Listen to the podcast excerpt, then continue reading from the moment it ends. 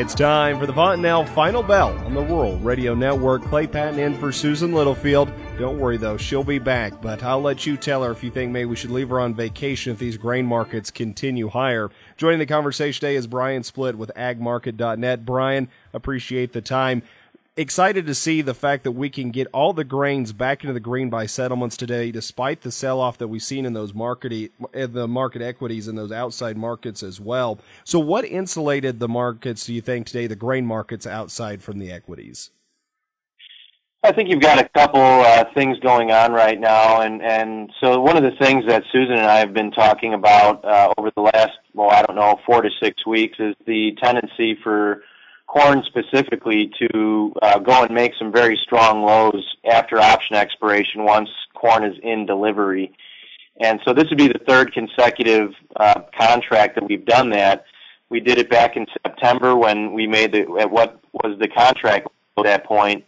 Uh, we did it in December when the December contract was expiring, and we did it again on this March contract with the lows that were scored last week. So typically, once that low is made, uh, we'll see uh, a few days, you know, three to four days in a row of, some buying, and then we uh, will typically go back up and, and make some kind of a test of resistance.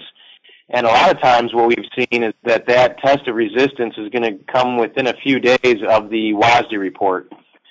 So, uh, what I would be mindful of is that the May contract has a, a downtrend in place and that is from the highs that were made in October to the highs that were made in January. And that downtrend line is going to be running right along the 100 day moving average. So, you know, as we progress into next week, it's going to be in the upper 380s to 390 vicinity. And if we see some additional strength on corn, and we're within a few days of the, the WASDE report, I think the producer has to be mindful of that and consider strategies to lay off some risk against some of the unpriced bushels that they're still holding. Let's talk about some other fundamentals currently occurring in the markets right now and get your take on it. But one is the fact that China is allowing those tariff exemptions to go into effect right now for Chinese importers. Do you think China is going to be in making some buys, or is it important to the market to see some print that or USDA announcement of sales to China in the coming days to keep these markets moving? So I think um, you know what I've seen in the past is is the market will go up as they're buying, and then uh, we've seen it time and time again where the announcement will be made that they've bought, but the market's already gone up as they've been buying, and then once they announce that they've been buying, then the market turns back down. So I'm not so much looking for announcements of Chinese purchases.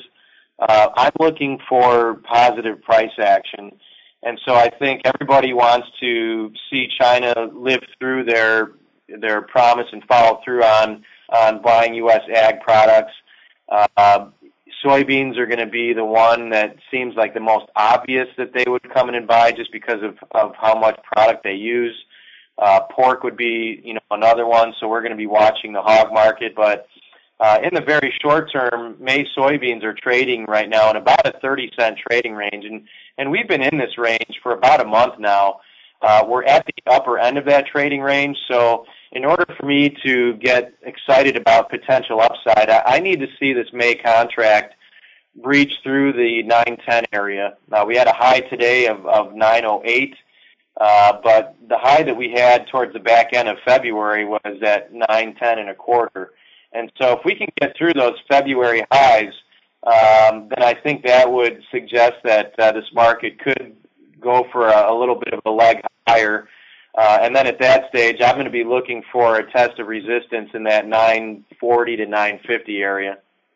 Talking about soybeans, we get out the NOPA crush numbers for January. They were another record 188 million bushels crushed. We see Argentina, one of the world's largest soybean crushers, looking to uh, increase their soybean meal export tax. Does it look to continue to maybe be a good crush margin in the U.S., using up some of these domestic supplies we see?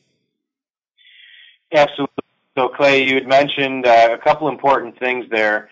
Uh, when you look at the crush margins, um, we, for the May timeframe, had margins uh, for crush recently, uh, and this was about a week ago at about 80 cents.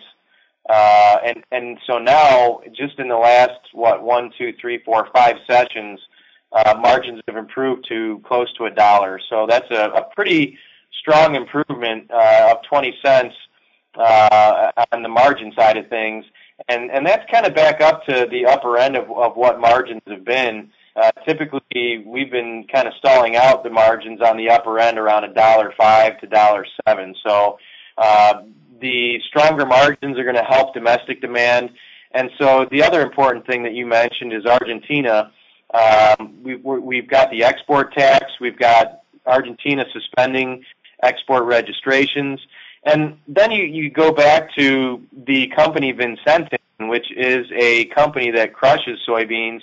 Um, and so meal is another big concern. And so really the, the meal market has been the one market that led everything higher over the last week. And, and actually, meal was the only thing as the stock market was melting down midweek last week that was actually higher. So we've had uh, what one, two, three, four, five, six sessions in a row of higher settlements on meal.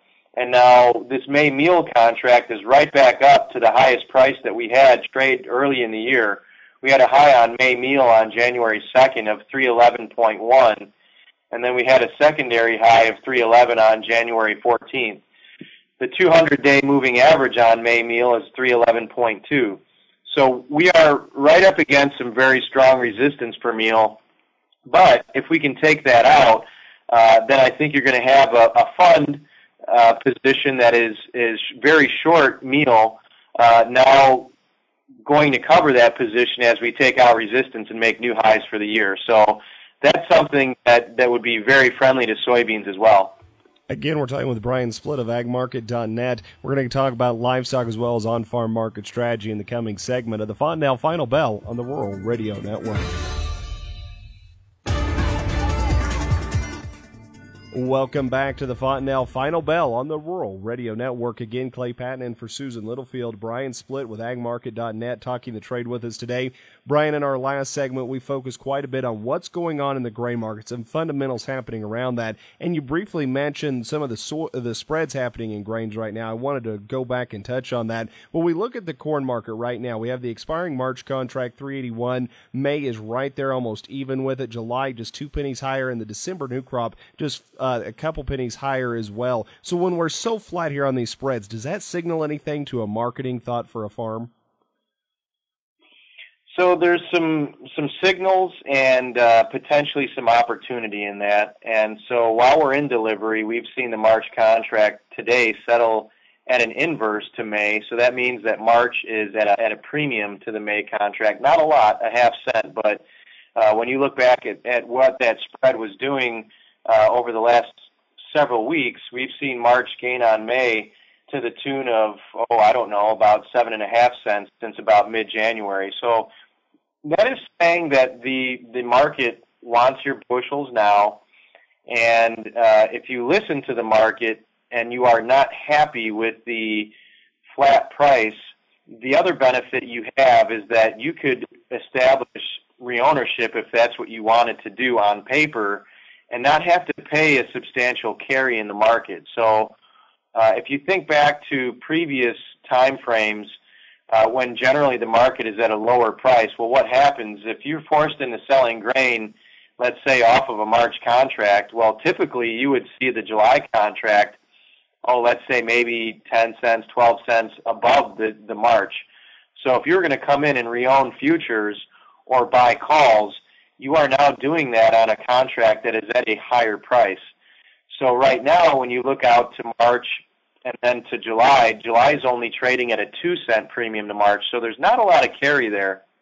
So that means that you could give yourself some option ownership and and structure your option off of a, a contract that is not trading substantially higher than the one that you're selling into the cash market.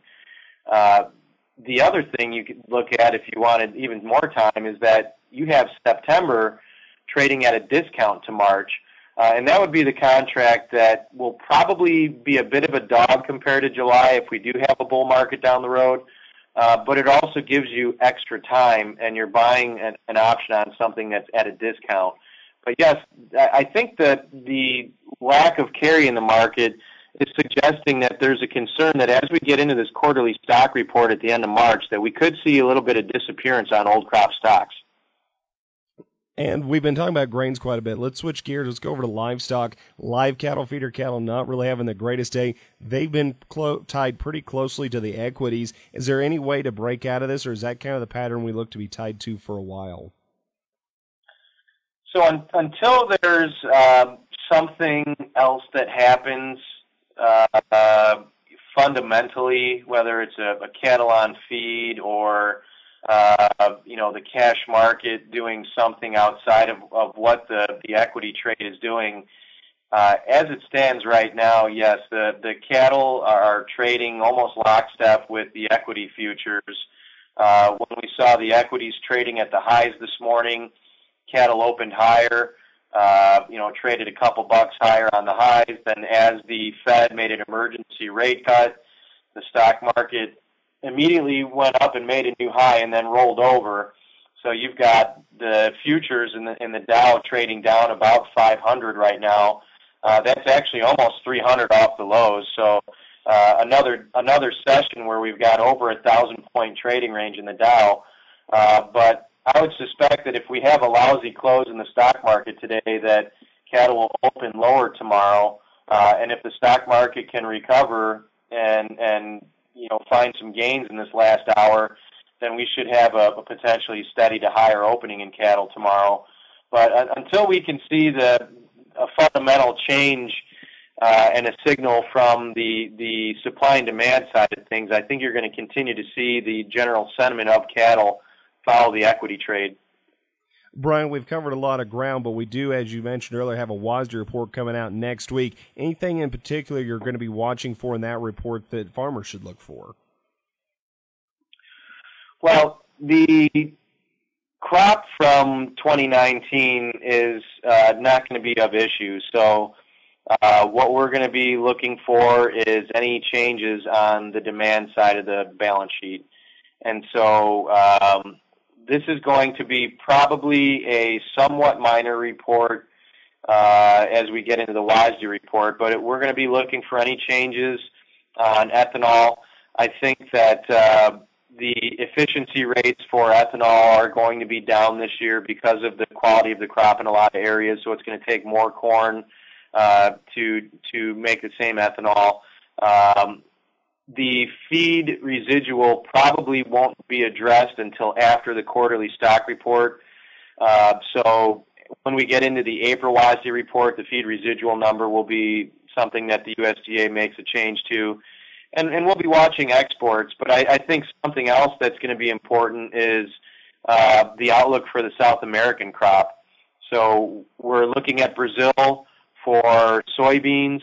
Uh, I think even more importantly right now, I want to see if the USDA makes a cut to the uh, Brazil safrinha corn crop, uh, and that could be something that gives corn a little bit of a supportive bump in the short term as well. Brian, for ag producers who are listening today, they want to talk to you more about marketing strategies. What's the best way to go about doing that? Uh, you can reach me at uh, at uh, eight one five six six five zero four six three you can check out the agmarket.net website. It's real easy. It's www.agmarket.net. And uh, you can tweet at me at BJ Splitt on Twitter.